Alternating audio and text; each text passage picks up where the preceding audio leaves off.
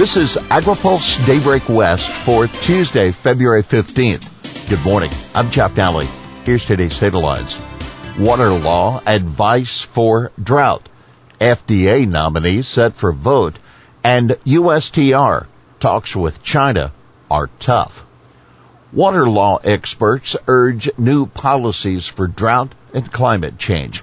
A team of California law professors and other water policy experts have presented state lawmakers with a set of recommendations for updating water laws to address drought and climate change. This is not a blow up the water rights boxes approach. They wrote in a new report. It's a focused approach to updating existing laws, regulations, and funding. The group recommends adopting the controversial Bay Delta plan and boosting freshwater flows to support fish populations. They suggest updating the water code to allow the state water board to better investigate claims to water rights and to push local groundwater agencies to prioritize domestic wells in sustainability plans. The report also calls for more funding for monitoring and various other needs and more attention to environmental justice. Western drought is driest since the year 800, the new paper says.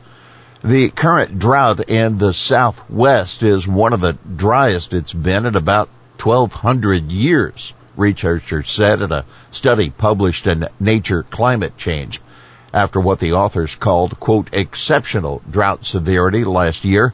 2000 to 2021 was the driest 22 year period since at least 800 according to the paper.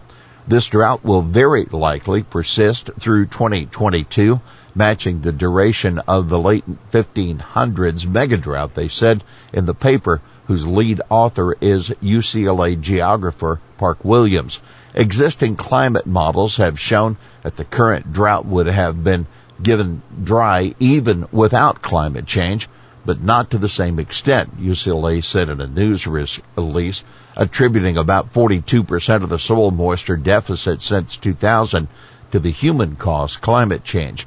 The researchers looked at the area from southern Montana to northern Mexico and from the Pacific Ocean to the Rocky Mountains. U.S. suspends Mexico avocado imports. The U.S. has suspended all imports of Mexican avocados that after a plant safety inspector received a threatening message at his cell phone that may have come from the Jalisco cartel. The decision came just a day ahead of the Super Bowl, though it did not affect supplies for game day. Mexico's avocado exports total about $3 billion annually. Suppliers' production shortfall may slow glyphosate deliveries. A substantial reduction in production rates at ma- manufacturing plant that supplies one of the raw ingredients needed to make glyphosate will affect Bayer's ability to deliver products containing the chemical, the company says. Bayer's global head of active ingredient manufacturing said at a force majeure announcement for customers on Friday Bayer's ability to supply its customers with glyphosate or glyphosate containing products as agreed upon in certain agreements or under accepted purchase orders has been impacted.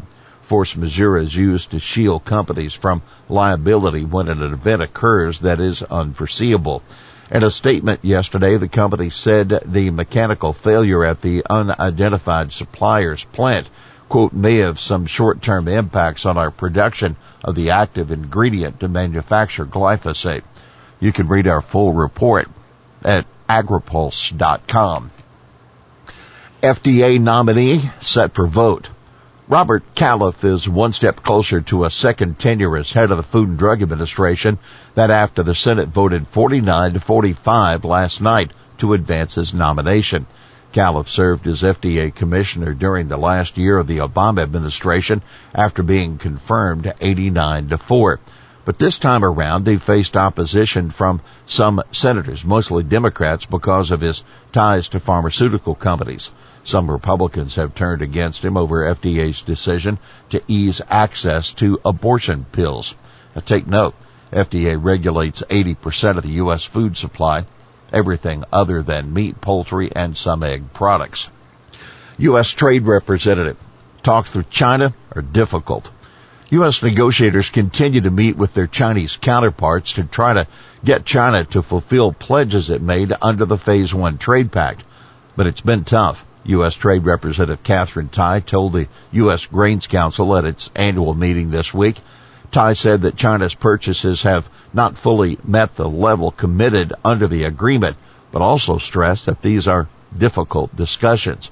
Now take note, Tai noted that free trade agreements are, quote, one of the most well-known tools in the USTR's toolbox, but did not directly address the possibility of negotiating any new trade pacts. Still, she did stress that she knows the U.S. ag sector is hungry for new markets and promised, quote, bilateral, multilateral, and regional engagement on behalf of farmers. NASS urges response to classification survey to aid preparation of ag census.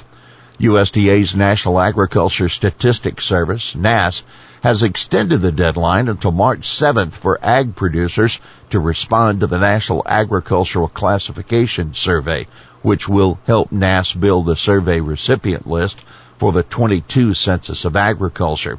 The survey was mailed to more than a million households in December, and NASS said response is required under federal law by all who receive it, even if they're not a farmer or rancher. The original deadline was January 24th. Questionnaires can be completed online at agcounts.usda.gov or by mail or by phone. Here's today's She Said It. Dogs and cats have the right to be respected as sentient beings that experience complex feelings. That Judy Mancuso, President and CEO of Social Compassion and Legislation, Mancuso was praising the Dog and Cat Bill of Rights recently introduced as a measure in the legislature.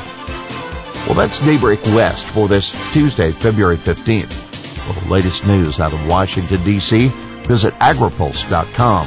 For AgriPulse Daybreak West, I'm Jeff Daly.